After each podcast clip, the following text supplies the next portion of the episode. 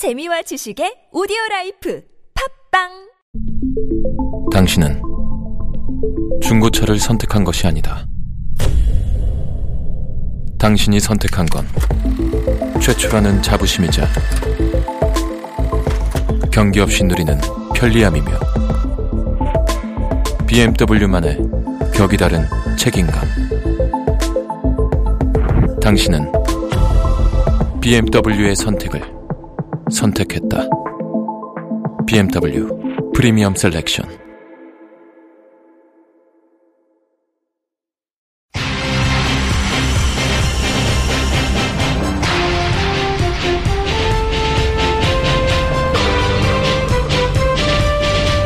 색다른 시선 김종배입니다.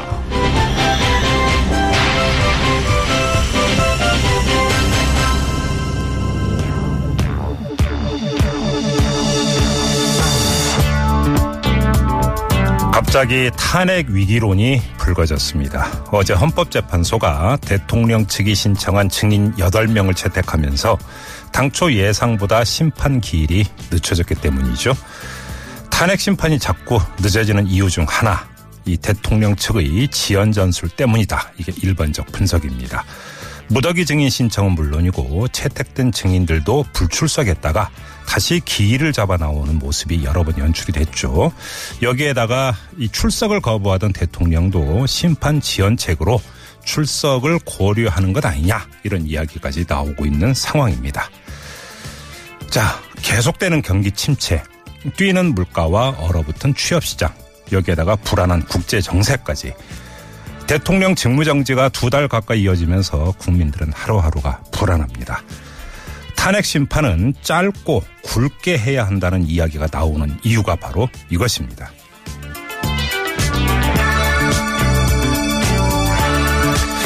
네, 이 탄핵 위기설에는 대통령의 기회, 국가의 불안, 이런 교차 현상이 깔려 있는데요.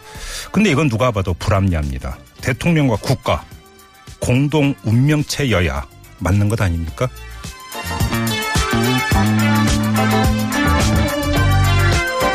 여러분 안녕하십니까? 색다른 시선 김종배입니다. 오늘도 우직하게 하루를 정리해드립니다.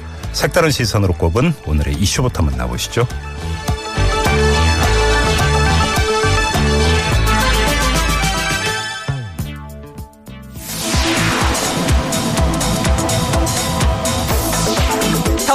민주당 문재인 전 대표가 오는 10일 예비 후보 등록을 하고 다음 주 초 출마 선언을 합니다. 비문 호남 출신의 송영길 의원이 캠프 사령탑으로 합류했는데요. 친문 색깔을 빼고 통합을 앞세운 캠프를 꾸린다는 구상입니다. 문재인 대세론이 끝까지 이어질 수 있을지 잠시 후 2부에서 송영길 의원의 전략 들어봅니다. 국민의당 발 정계 개편이 빅텐트로 확장될지 관심입니다. 오늘 바른정당 주요 인사들이 보수 후보 단일화보다는 국민의당과의 연대 가능성을 열어둬야 한다는 발언을 했는데요. 바른정당과 국민의당의 빅텐트 현실화될 수 있을까요? 3부 정치하는 남자 정두환의 직설에서 시원하게 풀어봅니다. KT가 CGV 제휴 서비스를 폐지하면서 고객들에게 아무런 보상도 없이 다른 요금제를 이용하거나 통신사를 옮기라는 식의 태도를 취해 논란입니다. CGV 패키지를 보고 KT를 선택한 고객은 황당하다는 입장인데요. 이 문제 녹색 소비자연대 윤문용 정보통신 기술정책국장과 짚어봅니다.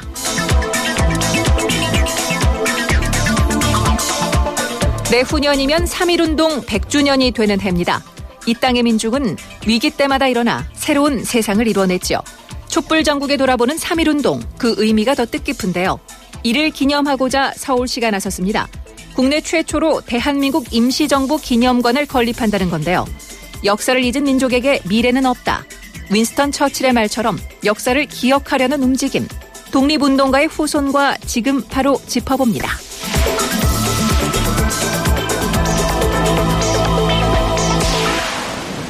네, 지금 바로 연결할 분은 독립운동가 우당 이회영 선생의 손자이신데요. 이종찬 임정기념관 건립추진위원장이십니다. 연결하죠. 여보세요. 예, 여보세요. 예, 안녕하세요, 위원장님. 네. 네, 안녕하세요. 건강하시죠, 위원장님? 네, 잘 지내고 있습니다. 예, 예, 알겠습니다. 근데 조금 전에 이제 설명에도 나왔는데 국내 최초라고 했습니다. 우리나라에 지금 임정 기념관이 없어요? 없습니다. 어허, 그래요? 자꾸 부끄러운 일인데요. 예. 중국에는 여섯 군데가 있습니다. 어, 그래요? 예, 예, 그런데 우리나라에는 없습니다. 아니, 이게 중국 임시정부가 아니라 대한민국 임시정부잖아요. 아, 물론이죠. 그러니까 참, 예. 이게 우리가 역사를 지금 얼마나 잘못 알고 있는지 네. 이것이 입증을 하고 있습니다. 예. 그런데 지금까지 이 기념, 그, 이 대한민국 임시정부 기념 사업회가 2004년에 출범을 했고요.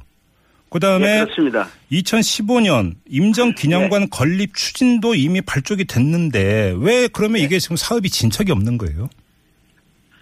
그런데 예. 참 유감스럽습니다. 네. 2015년, 2004년에 사실 임정기념사업회가 추진하면서 네. 아주 가장 중요한 목적 중에 하나가 임시정부 기념관 하나 갖자는 것이었습니다. 예, 예.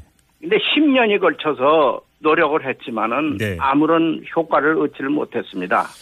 어, 그래요? 그래, 이게, 예, 그래서 2015년 제가 절 보고 어, 대신 나서서 좀 하라고 그래서 이제 예. 겨우 제가 맡아서 했는 하게 시작을 했는데 예.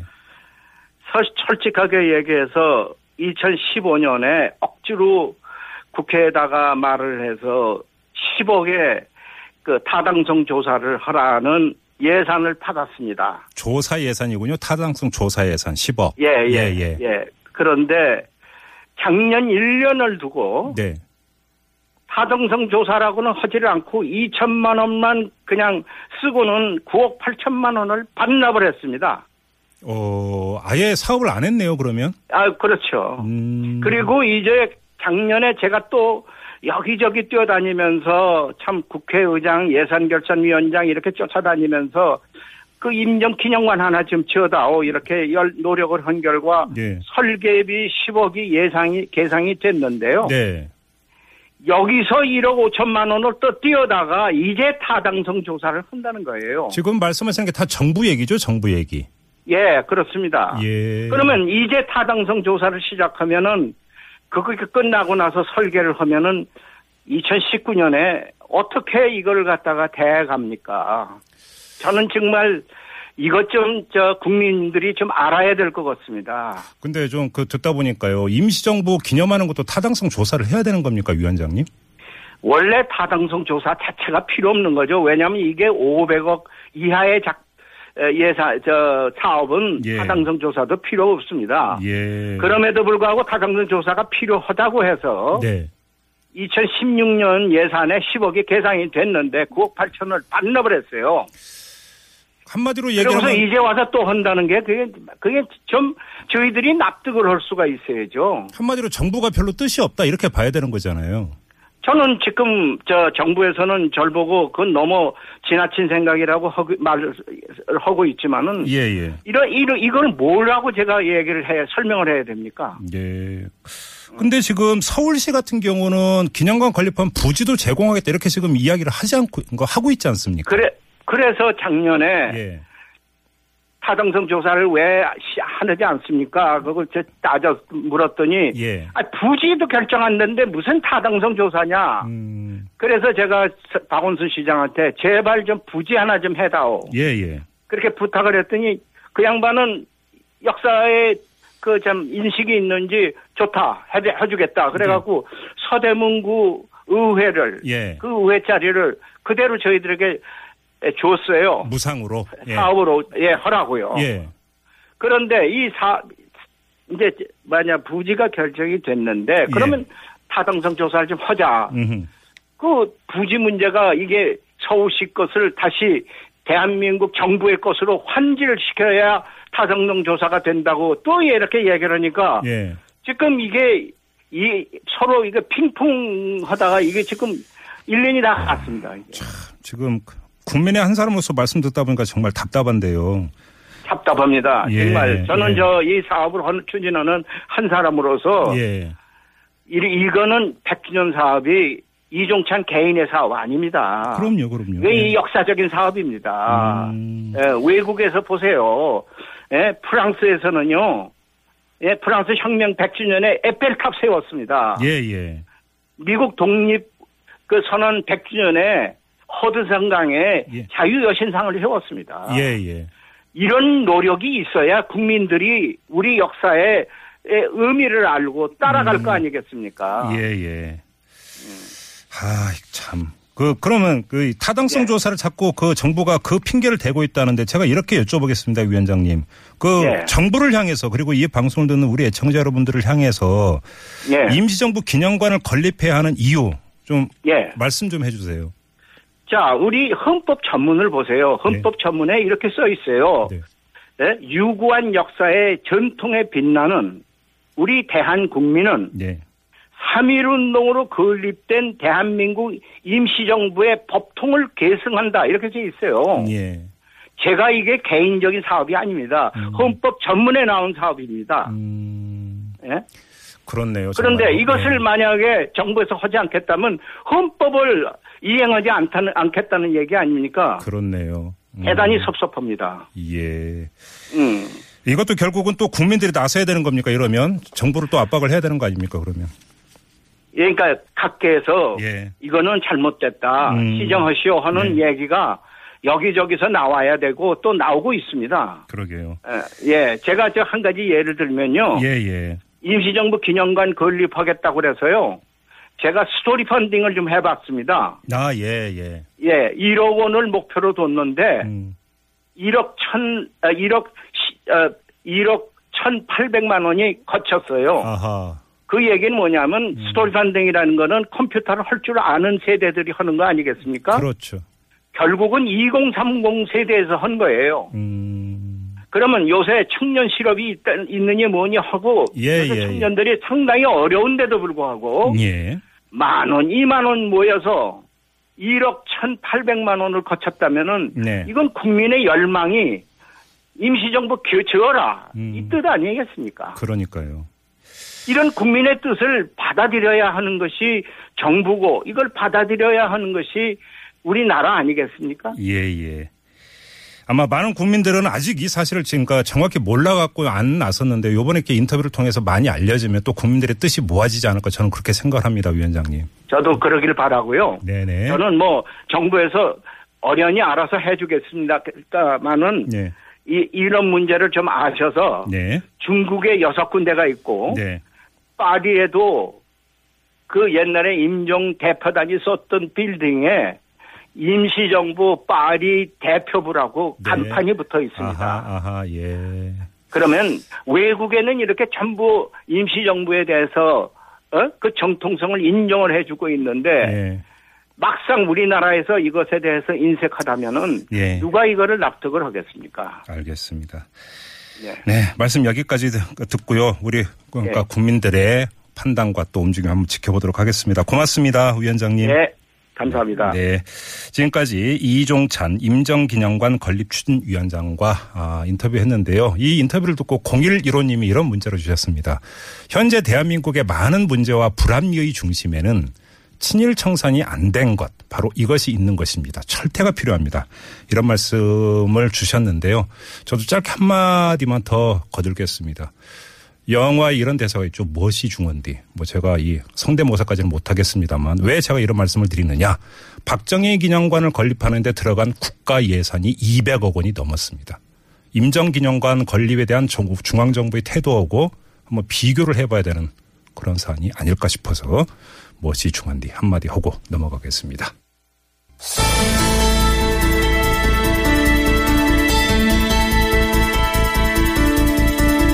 네, 더불어민주당 문재인 전 대표의 대권 행보가 빨라지고 있습니다. 내일 모레죠. 오는 10일에 예비 후보 등록을 한다고 하고요. 다음 주 초에는 출마 선언을 공식적으로 한다고 합니다. 이에 맞춰서 캠프 구성도 본격화하고 있는데 어, 캠프를 실무적으로 관장하는 사령탑이라고 볼 수 있죠. 이 총괄 본부장에 비문 호남 출신의 송영길 의원을 영입을 했습니다. 바로 그 주인공 송영길 의원 연결해서 입장 들어보겠습니다. 여보세요. 네, 안녕하십니까? 예, 안녕하세요. 네. 이 축하드리기에는 너무 큰 짐인 것 같은데 고민 끝에 맡으셨다고 들었어요. 왜 맡으셨어요, 의원님? 네, 그렇습니다. 사실 이게 우리 국민들께서 이렇게 촛불을 들고 이 헌법 유린 사태를 극복하고 대한민국을 민주공화로 만들기 위해서 이렇게 힘을 써주고 계시는데 네.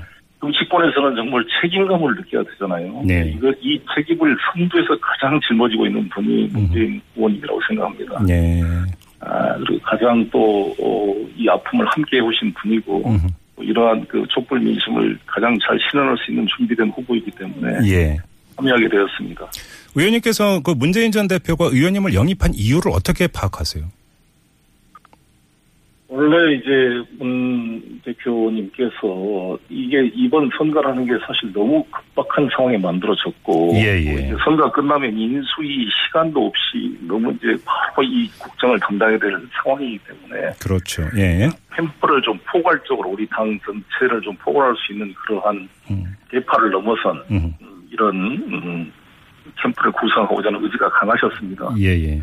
그런 취지에서 제안을 했다고 보여지고요. 네. 제가 여기를 참여하게 되면 음. 아, 앞으로 우리 당의 공식 후보가 되셨을 때 네. 에, 밖에 있는 우리 120명이 넘는 훌륭한 국회의원님들과 또 위원장들이 어떤 어, 거부감 없이 음. 다 이렇게 소외되지 않고 참여할 수 있는 네. 그런 준비를 하는 의미가 있다고 음. 생각합니다. 의원님께서 이제 총괄 본부장을 맡기로 하면서 문재인 전 대표에게 나에게 이러이러한 어떤 힘을 실어다오 내지 이러한 권한을 다오 이렇게 요구를 하셨을 법도 한데 혹시 그런 얘기 나누셨습니까? 네, 후보님께서 아무래도 다 공식적으로 하시는 분이기 때문에요. 예. 제가 실무를 통과할 본부장이기 때문에 긴밀하게 협의를 하고 네. 또 같이 노력을 해가겠습니다. 음, 그래요. 당연히 공식적 측에다 힘을 실어주고 계십니다. 공식적 체계에. 아, 그 말씀 하시니까 이걸 좀 안 여쭤볼 수 없는데 문재인 전 네. 대표를 둘러싸고 이른바 비선 논란이 사실 끊이지 않았던 게 사실입니다. 이른바 삼철인이 뭐냐 갖고 이런 이야기가 계속 있었는데 이 문제는 어떻게 파악하고 계시는지 하고 어떻게 처리할 것인지 좀 밝혀주시기 바랍니다. 그런 문제가 많이 없어지고 있지 않습니까? 지금 네. 절대 그런 말이 나오지 않고 또 우리 임종석 비서실장이 들어오고 네. 또 아주 훌륭한 김경수 공보를 비롯해서 음. 아주 이게 그런 논란 없이 잘 만들어져 가고 있고 또 예. 제가 본부장으로 옴으로써 음. 그런 우려가 불식됐다고 생각합니다. 그래요. 음. 어, 의원님을 그 문재인 전 대표가 영입한 이유 중에 하나가 바로 호남 때문이다. 이런 분석이 언론 보도를 통해서 나오던데요. 네. 그 의원님의 합류가 이 호남 민심을 어필하는데 상당한 효과가 있을 거라고 그렇게 자평을 하세요. 도움이 되겠죠, 조미라마. 음. 어찌됐건, 뭐, 이 호남 민심만이 아니고, 예. 제가 또 인천이 제 정치적 기반이고, 그렇죠. 이번에 또이 젊은 세대를 통합시켜내고, 음, 지금 세대 간에 이걸 다 아우러낼 수 있고, 이런 면에 좀 역할이 있지 않을까 이렇게 생각합니다. 그래요. 지금 이 그 다른 경선 주자인 이재명 성남시장이나 안희정 충남지사 같은 경우는 문재인 전 대표를 향해서 토론 좀 하자 계속 이 얘기하고 네. 있습니다. 그거 들으셨죠, 의원님? 그렇습니다. 예. 앞으로 어떻게 되는 겁니까, 이 문제는? 네, 그런데 지금 국민이 아시다시피, 이 탄핵 여부가 아직 불확정적인 상태 아니겠습니까? 예, 예. 그래서 촛불 집회 나가보면 대선보다 탄핵이다 이런 게 많고 혹시라도 우리 국민들께서 이게 음, 헌정 절차가 바로 잡혀져야 되는데 저렇게 사법 절차를 방해하고 음, 어, 지연시키고 이런 것들 속에 너무 우리 국민들이 지금 화가 나 있고 예. 이돼 있는데 네. 저게 좀 체계적으로 확실히 헌법재판소가 결정 나도록 당이나 정치인들이 좀 더 집중해 줄 것을 요구하고 있기 때문에 예, 예. 저희가 단순히 대선만 생각할 수 없는 그런 상황이 돼 있습니다. 특히 음. 문재인 후보는 가장 중심에 계신 분이기 때문에 예. 여러 가지 그러한 민심을 수렴 중에 있다는 말씀을 드리겠습니다. 그러면 관련해서 뭐 지금 그렇지 않아도 이제 탄핵 위기론 이야기까지 나오고 있지 않습니까? 이 심판길이 미뤄지다가 이거 기각되는 것 아니냐? 뭐 이런 뭐 걱정의 네. 목소리가 또 나오던데 문재인 전 대표가 이와 관련해서 뭐 특별한 어떤 그 움직임이라든지 행보를 준비하고 있는 게 있습니까? 그러면?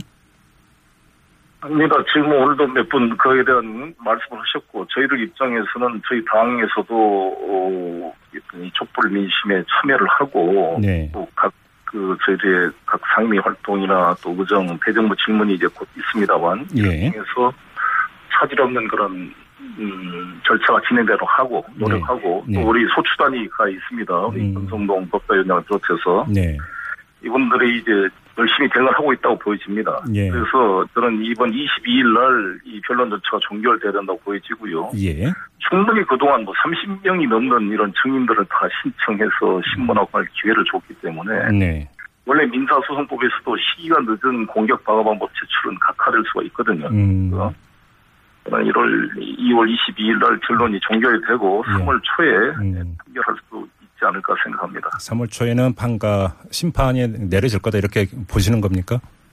그러면 아시다시피 예, 예. 3월 13일 이정미 재판관이 그만두시면 어려워지잖아요. 예, 예. 표결하기가. 예. 그럼 뭐 탄핵 위기론 이런 것까지 뭐 염두에 둘 필요는 없다 이런 이야기로 연결이 아닙니다. 그래도 이게 설마가 사람 잡는다고 예. 워낙 상식적이지 않는 일들이 벌어지고 있지 않습니까? 예, 예. 사실 이번 이 국정농단도 상상을 넘어선 상황이 벌어지고 있는 거 아니겠습니까? 음, 네네. 음. 그리고 법관이 발부한 영장 집행을 음, 완전 공무 집행 방해를 하고 있잖아요. 예. 이런 것에 대한 우려가 크고 있습니다. 알겠습니다. 문재인 대선과 관련해서 뭐 여론조사 1위를 달리고 있으니까 이거는 뭐 굳이 여쭙지 않아도 될 것 같고요. 네. 근데 또 이런 여론조사 결과도 있다라고 그러니까 그 환기하는 사람들이 있습니다. 문재인 전 대표를 싫어한다는 응답률도 높다. 그러니까 네. 적극적 비토층이 또 상당히 강하다 이런 지적이 있거든요. 이건 어떻게 받아들이세요? 누구든지 지지율 1위가 되면 그런 현상은 다 나타나게 돼 있습니다. 예. 아, 어찌됐건 책임있게 이것을 감당할 수 있는 에너지가 음. 새로운 변화를 바라는 에너지가 모이고 있다고 생각합니다. 예. 그러면 그런 분들을 향해서 어떤 메시지를 줘야 된다고 생각하세요? 이 저희가 이제 해야 될 큰 큰 과제가 이, 이 국정농단을 정말 적폐를 해소하고 공정하고 투명한 대한민국을 만드는 것 아니겠습니까? 예, 예. 그게 가장 검증되고 투명하고 아무런 이런 것이 다 어, 한번 체크가 된 우리 문재인 후보가 적임자로 보여지고요. 네. 그다음에 지금 특이한 현상은 처음으로 대한민국 역사상 영남과 호남에 동시 지지를 받고 있는 후보입니다. 음. 이게 정말 영혼합을 통합시키고 네. 저희 같은 이제 저희가 50대인데 네. 50대 40대 이런 젊은 세력 60대와 이런 세대 간의 통합을 이뤄내고 음. 그리고 우리의 가장 큰 과제인 이 분단의 문제를 관리해서 네. 전쟁 위기를 막아낼 수 있는 그러한 에, 분이 문재인 후보라고 생각하는데 이분이 또 부모님께서 또 흥남에서 이렇게 피난 오셔가지고 이 거제도에서 자리를 잡은 분한테 음, 네네. 그런 분단의 아픔을 내 몸으로 겪은 분이기 때문에 음. 또이 민족의 화해 협력에 대한 아주 열정과 애정을 가지고 계신 분이라고 봅니다. 알겠습니다. 근데 좀 바른정당의 정병국 대표 같은 경우는 네. 문재인 전 대표보다 안희정, 이재명 두 사람이 오히려 더 무서운 후보다 이렇게 평했던데요. 이건 어떻게 받아들이세요? 뭐 그런 이야기는 다 뭐 정치인들 하는 거니까요. 예. 아무튼 그분도 다들 네. 훌륭한 후보들이고 우리 네. 당의 자산들인데 네. 사실 양쪽에 이 양 약간의 극단 좌우 편향이 좀 있는 거 아니, 아니겠습니까? 예. 그걸 잘 포용을 해낸 중심이 음. 있는 분이 문재인 후보라고 생각합니다. 알겠습니다. 이제 총괄 본부장으로서 이제 사실은 정책 공약도 조율을 하셔야 되잖아요. 최종적으로. 네, 그렇습니다. 그렇습니다. 관련해서 지금 뭐 이걸 여, 러 가지를 여쭐 수는 없고 딱 하나만 여쭤보겠는데 사드 네, 문제 있지 네. 않습니까?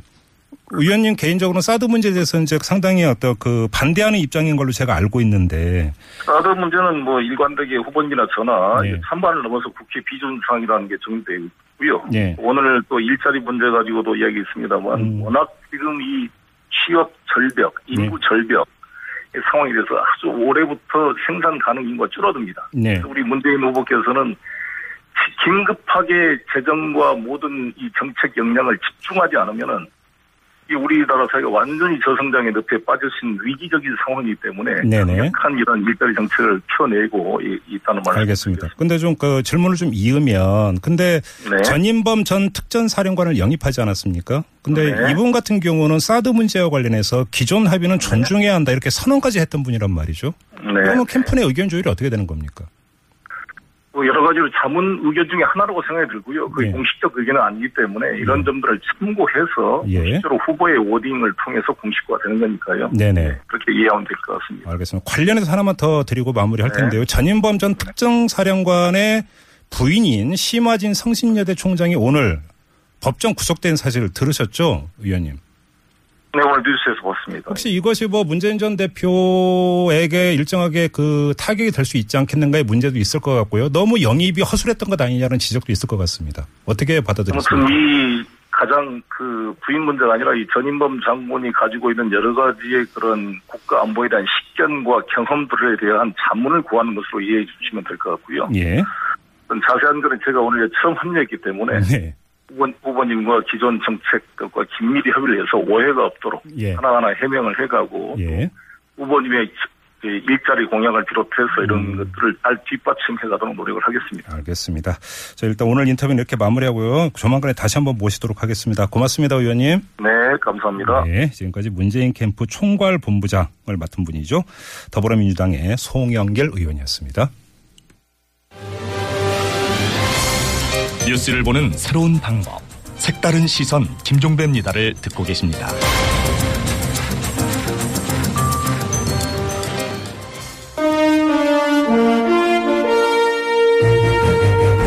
여러분의 합리적 판단을 돕기 위해 오늘의 뉴스를 골랐습니다. 백병규의 뉴스 체크.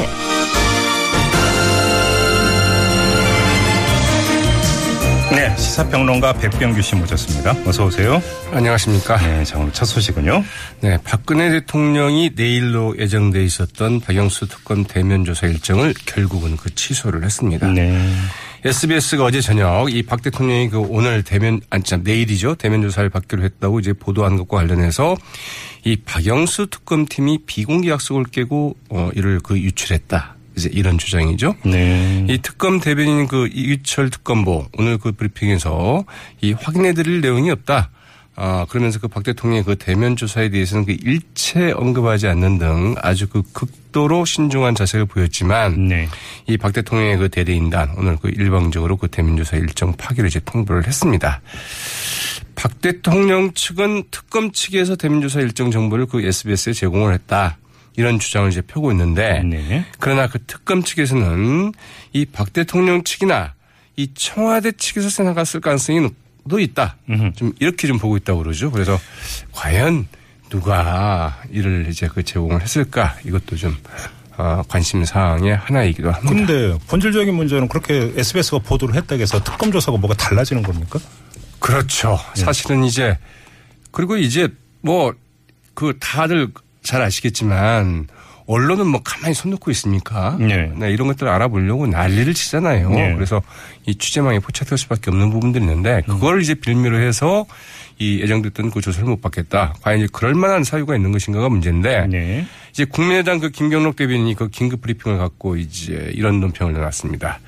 이 특검 수사를 그 지연시키기 위해서 그 청와대가 그 별의별 트집을 좀 다잡고 있다. 이렇게 좀 비난을 했는데요. 네. 이 김경록 대변인은 특히 이제 말씀하신 것처럼 이 박 대통령이 그 특검에 출석하는 것도 아니고 그래서 언론에 그 공개적으로 노출될 일도 없고 더욱이 그 청와대 경내에서 이 비공개 수사를 받는 상황에서 일정이 밝혀졌다고 해서 그 달라질 것도 없는데 네. 도대체 왜 그러는지 모르겠다 이렇게 그러게요. 얘기를 했다고 그러거든요. 그러니까 원래 그 청와대 경내에서 이제 그 조사를 받기로 했다는 거잖아요. 그 유민관에서 받기로 했다는 것인데 음. 네. 뭐 조사 받는 것 자체가 알렸다고 그래서 못 받겠다. 그러면 도대체 뭐 어떻게 하자는 일이냐. 예. 이런 얘기가 나올 법하죠. 자, 그리고 최순실 씨 이번에 순순히 특검 조사에 나오겠다 이런 의사를 밝혔다고요? 그렇게 해요. 상당히 좀 이례적이네요. 네. 내일 그 특검 소환에 좀 응하겠다고 좀 밝혔는데요. 이경재 변호사는 그 변호사의 그 입회가 보장이 되고 거부권이 허용이 된다면 굳이 뭐 출석하지 않을 이유가 없다. 이제 이렇게 이제 이야기를 했는데 네. 그러나 사실 지금까지 다 허용이 됐던 것들이거든요. 네. 그래서 조금 이례적입니다. 음. 이 특검팀은 이 최 씨를 그 상대로 해서 그 삼성 특혜 관련 이제 혐의를 묻는 데 내일 그 주력할 것으로 알려지고 있는데 이 박 대통령 뇌물 혐의와 관련해서 특검팀이 어떤 카드를 갖고 있는지 이를 알아보기 위한 것 아니냐. 이제 이런 해석까지 좀 나오고 있죠. 아, 취재차 조사에 응한다 이런 말씀이십니까? 네, 이제 하도 안 나오다가 예. 갑자기 나오니까 이제 그런 그 해석까지 좀 나오고 있습니다. 조사를 위해서 조사받겠다. 네. 참 여러 가지 현상이 나오고. 그건 뭐 이제 그 충분히 가능한 시나리오이기도 하죠. 네. 탄핵 심판 얘기로 넘어가죠. 네, 그 야 3당이 그 박 대통령 그 탄핵에 좀 비상이 걸렸죠. 탄핵 심판이 2월을 넘기게 되고 이정민 재판장 그 퇴임 시점까지 넘길 수 있다 이런 우려까지 나오면서 또 그 재판관들이 뭐 탄핵 개각적으로 뭐 입장을 뭐 정리한 것도 있다 이제 이런 언론 보도까지 나오고 있는데요. 네. 이 때문에 이 탄핵이 어려워지는 것 아니냐 이제 이런 불안감이 커지고 있기 때문입니다. 더불어민주당과 국민의당, 정의당 오늘 그 3당 대표들 긴급하게 이제 그 회동을 가졌죠. 예. 어, 현재는 그 이정미 헌법재판소장 그 권한대행이 그 퇴임 전 탄핵 심판을 좀 인용해야 된다고 면서 이제 그 3월 13일 전 탄핵 인용을 좀 촉구를 했고요. 또 그 특검 수사가 그 미진하고 새로운 그 수사위원이 그 발생한 만큼 그 특검 수사 기한 연장도 이루어져야 한다면서 이 황교안 대통령 권한 대행에게 그 일을 지체 없이 승인해 줄 것을 이제 요구를 했습니다. 예. 황교안 권한 대행이 만약 이를 거부한다면 헌법이 허용하는 범위에서 모든 책임을 묻겠다. 이제 이렇게 경고를 했는데요. 네. 뭐 어떤 책임을 묻겠다는 것인지 좀 궁금하기도 합니다. 아, 민주당과 정의당은 오는 그 10일 그 촛불 집회에 그당 차원에서 적극 참여하기로 했다는 소식이죠. 알겠습니다. 자, 이번엔 더불어민주당 내 경선 구도 한번 살펴볼까요? 네, 상당히 좀 치열해지고 있죠. 네. 이제 아무튼 2, 3위의 그 2위전도, 2위 쟁탈전도 좀 치열하고요. 네. 어, 이 대서론을 이제 끌고 가고 있는 문재인 전 대표에 대해서 지금 압박도 좀 나오고 있는데요. 이재명 성남시장, 문재인 전 대표에게 그 좀 토론에 좀 적극 나오라. 이렇게 좀 압박하고 나섰습니다. 네. 이재명 성남시장은 이제 오늘 그 서울 환경재단인 그 레이첼 카스놀에서 어, 자신의 그 자서전이죠. 그 이재명의 9분팔 이 출판 간담회를 가졌는데 네. 이 명망과 대세에 의존해 그 선택이 이루어진 결과가 얼마나 참혹했는지 그야말로 그 체감하고 있지 않느냐 이러면서 문재인 전 대표에게 제발 토론 좀 했으면 좋겠다. 네. 이러면서 그 공개 토론을 좀 압박하고 나섰습니다. 오는 10일 이 광주에서 그 예정됐던 이 당 대선 후보 토론회에 문재인 전 대표가 다른 일정을 이유로 좀 참석할 수 없다. 이렇게 이제 그 통보한 데 대해서 이제 공개적으로 그 토론을 촉구하고 나선 것인데요. 문 전 대표는 그 당일 이 전북 전주에서 전북 기자협회 초청 토론회 일정이 있다는 이유로 어 이제 그 광주 토- 토론회에는 그 참석할 수 없다. 이 불참을 좀 통보했다고 하죠. 다른 주제는 어떻습니까? 네. 안희정 충남도지사는 오늘 그 프레스센터에서 이제 그 보수단체이죠. 그 한반도 미래재단 초청 토론에 참석을 했습니다. 예. 이 자리에서 이 사드 배치 문제를 다시 언급을 했는데요. 이 사드 배치에 따른 그 중국의 그 전방위적인 그 보복에 대해서 이런 한두 건으로 그 한중 관계가 그 나빠지지는 않을 것이다. 이- 이렇게 좀 낙관을 했다고 하네요. 음, 예. 과연 이제 정말 그럴지는 좀 지켜봐야 될 것 같은데요. 또그 누가 대통령이 되든 다음 정권은 그 여소야대가 될 수밖에 없다면서 연정이 필요하다면서 그 대연정 주장을 이제 거듭했습니다. 바른정당의 유승민 의원은 오늘 그 봉화마을을 찾았습니다. 예. 그래서 이노전 대통령 묘역에 참배를 했고요. 권양숙 여사도 이제 만나- 만났는데 예. 이 자리에서 그 유승민 의원 이 노 대통령이 그 2006년 당시에 꺼낸 이 양극화라는 화두에 대해서 당시에는 좀, 음, 뭐 좀, 어, 썩 좋지 않게 보기도 했는데 그때 미리 해법을 마련해서 어느 정도 그 해소가 됐으면 좋았겠다는 생각이 든다. 우리 정치권이 이 문제에 대해서 그동안 그 해법을 못 찾은 게 아닌가 싶어 반성해 봤다. 네. 이런 말을 했다고 하죠. 알겠습니다. 자, 다음으로 넘어가죠. 네, 현직 대학 총장이 법정 구속이 됐습니다. 네, 사실은 이제 그 이화여대 그 전 총장이 이제 구속될 뻔에다가 그 유기를 모면하지 않았습니까? 최경희 전 총장이요? 그렇죠. 예. 그런데 그 심화진 성심여대 총장 오늘 그 업무상 그 횡령 혐의로 1년 징역형을 선고받고 이 법정에서 구속이 됐습니다. 네. 2013년부터 2015년까지 그 20여 차례에 걸쳐서 그 학교 교비 3억 7천여만 원을 자신과 자신으로부터 비롯된 학교 문제를 해결하는데 그 법률 비용으로 쓴 혐의로 이제 그 기소가 됐고 결국은 오늘 이제 구속이 된 건데요. 네. 네, 이제 그 신마진 성신여대 총장 더불어민주당 그 문재인 전 대표가 그 최근 영입한 전인범 전 그 특전사령관의 부인이죠. 네네. 이래서 좀 논란이 좀 되기도 했는데요. 음. 네, 이제 네 김종인 전 대표 측에서는 이 전인권 총장을 영입한 것이지 전인범. 네, 네. 전인범 총장을 영- 영입한 것이지 네. 부인을 영입한 것은 아니다. 이렇게 이제 일축을 했지만 그러나 이제 이 전국 교수에 비해서 어, 이 문재인 캠프에 이 전인범 전 특전사령관 그 영입을 할 때 아, 전인권 사령관, 전 사령관 역시 심 총장의 그 비리와 전행으로부터 그 자유롭지 않다. 이러면서 좀 문제 제기를 한 바 있었죠. 예. 그랬군요. 자, 또 어떤 뉴스 있습니까? 네. 롯데그룹이 그 중국 선양에서 그 진행 중인 롯데월드 선양 이 테마파크 조성공사가 그 지난해 12월 말 중국 소방당국이 그 안전 문제로 그 제동을 걸어서 결국은 네. 공사가 그 전면 중단 상태라고 이제 롯데그룹이 오늘 어, 확인을 해줬는데요. 예, 예.